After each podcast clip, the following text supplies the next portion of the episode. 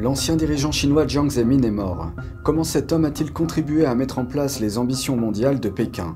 Et quelle quantité de sang a-t-il sur les mains? Des manifestants aux États-Unis et au Canada apportent leur soutien aux manifestants en Chine. Les manifestations en Chine s'intensifient et la police anti-émeute est désormais déployée. Pour calmer les foules, les autorités disent qu'elles vont légèrement assouplir les mesures sanitaires liées au Covid-19.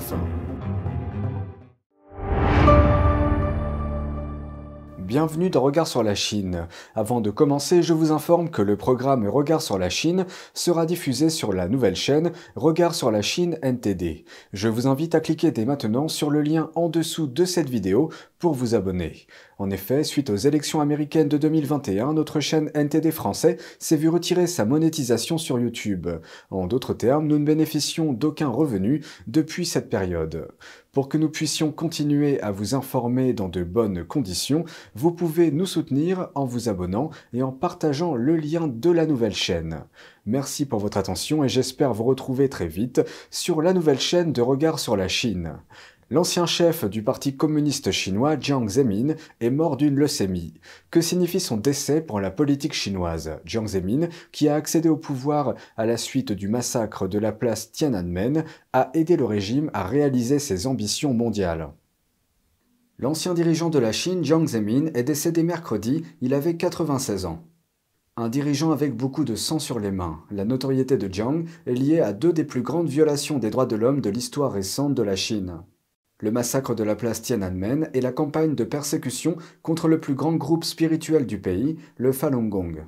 Le règne de Jiang s'est également avéré crucial pour les ambitions mondiales de Pékin. Le règne de Jiang a jeté les bases pour le Parti communiste chinois. Il a permis au régime de se développer au point de pouvoir rivaliser avec les États-Unis.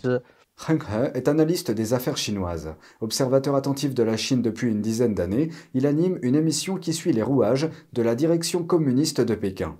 Il note que le règne de Jiang a représenté une étape clé dans l'objectif du régime de dépasser les États-Unis pour devenir la première puissance mondiale.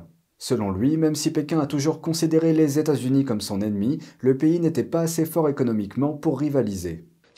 Et l'objectif de Jiang était de dissimuler la véritable ambition de Pékin, puis d'utiliser l'aide de Washington pour développer la Chine et renforcer le pouvoir politique de Pékin.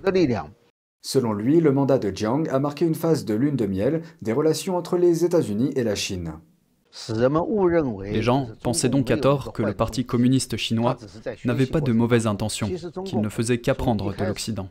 D'un autre côté, les États-Unis aussi avaient un besoin. Les grosses fortunes de Wall Street avaient besoin d'accéder au marché chinois. Les deux parties ont donc agi ensemble. Jiang a resserré les liens avec les États-Unis, qu'il a visités à plusieurs reprises. L'Amérique a également aidé la Chine à entrer dans l'Organisation mondiale du commerce, ce qui a ouvert la voie à l'accession du pays au rang de superpuissance mondiale. Vingt ans après avoir rejoint l'Organisation mondiale du commerce, le PIB de la Chine a été multiplié par 8, devenant ainsi la deuxième plus grande économie du monde. Les capitaux étrangers ont afflué en Chine et les marchés occidentaux ont ouvert leurs portes aux produits chinois. La Chine est ainsi devenue le premier exportateur mondial de marchandises. Heng He note que le fait de comprendre Jiang permet également de dissiper une idée fausse sur les violations des droits de l'homme commises par Pékin. Les violations des droits de l'homme ne sont pas apparues soudainement sous le règne de Xi Jinping. Elles remontent à la persécution de Jiang Zemin contre le Falun Gong. Le Falun Gong est une pratique de méditation spirituelle fondée sur les principes de vérité, compassion et tolérance. Sa popularité a explosé en Chine dans les années 90, au point qu'environ un Chinois sur 13 la pratiquait.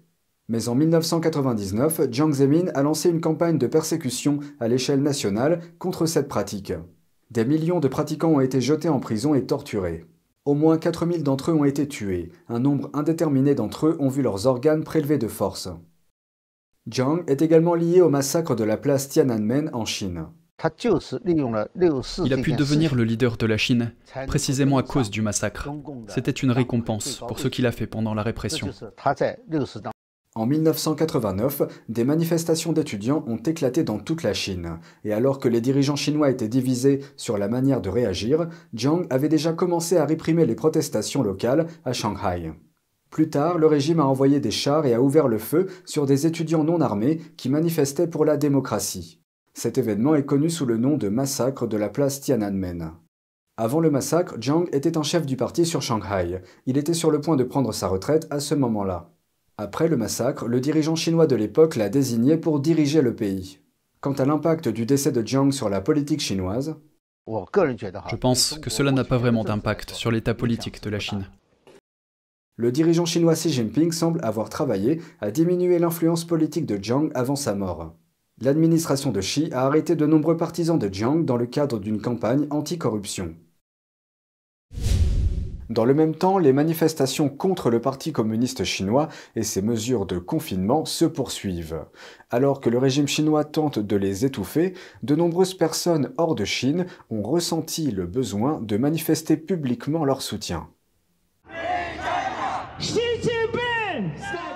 Après trois ans de confinement en Chine, les gens en ont assez.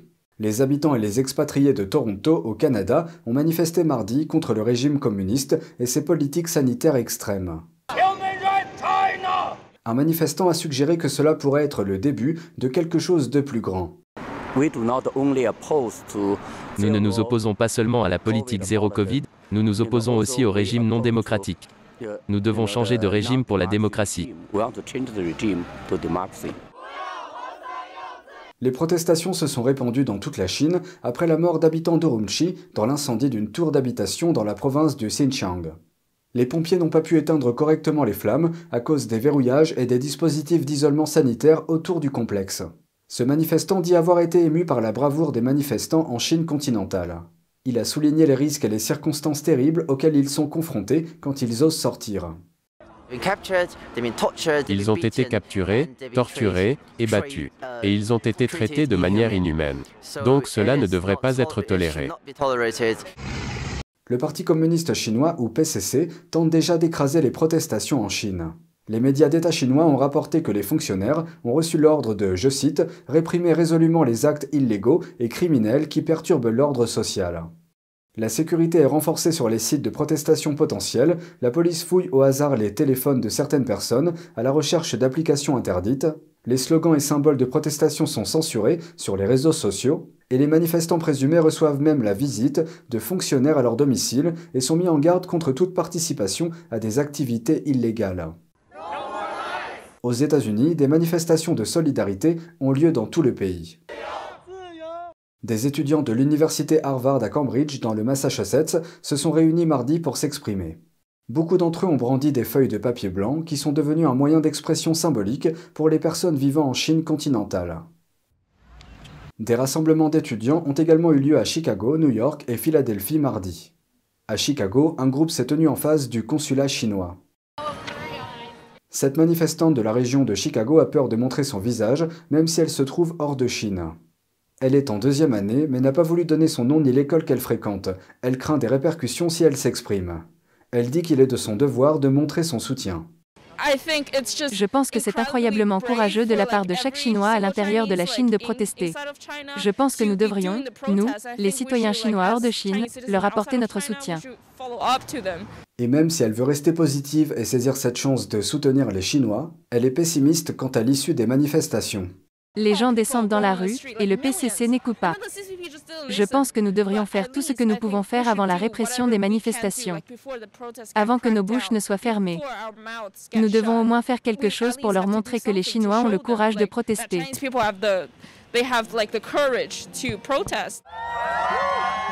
Une veillée aux chandelles a eu lieu devant le consulat de Chine à New York mardi soir.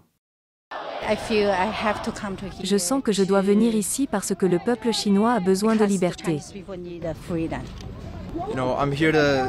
Je suis ici pour dire que ça suffit, pour parler au nom de mon peuple, ainsi que des citoyens chinois dont on ne peut pas parler là-bas. De nombreux membres de la foule ont scandé des slogans tels que Nous ne voulons pas de dictature, nous voulons des élections et Xi Jinping démissionne. D'autres tenaient des pancartes condamnant le PCC et sa politique du zéro Covid. À Philadelphie, une scène similaire s'est déroulée. Tous mes amis en Chine, à Shanghai, à Pékin, veulent s'exprimer, dire ce qu'ils veulent, montrer ce qu'ils sont. Je ressens de l'admiration pour eux. L'ambiance était plutôt triste, les gens rendaient hommage à ceux qui sont morts pendant les confinements et les manifestations. Il y a eu des moments de silence et des chants. À d'autres moments de la nuit, ils ont scandé des slogans et échangé des rires. Des manifestations de solidarité ont également lieu dans d'autres villes du monde comme Tokyo, Londres et Paris. Retour en Chine où les protestations se sont intensifiées dans la ville de Guangzhou. Les autorités chinoises ont récemment déployé la police anti-émeute pour réprimer les protestations à Guangzhou. Cela a été montré sur des vidéos en ligne publiées mardi. On peut y voir un grand nombre de policiers anti-émeute en combinaison de protection portant des boucliers. À Shanghai, une vidéo publiée mercredi montre des résidents affrontant des agents de contrôle de la pandémie.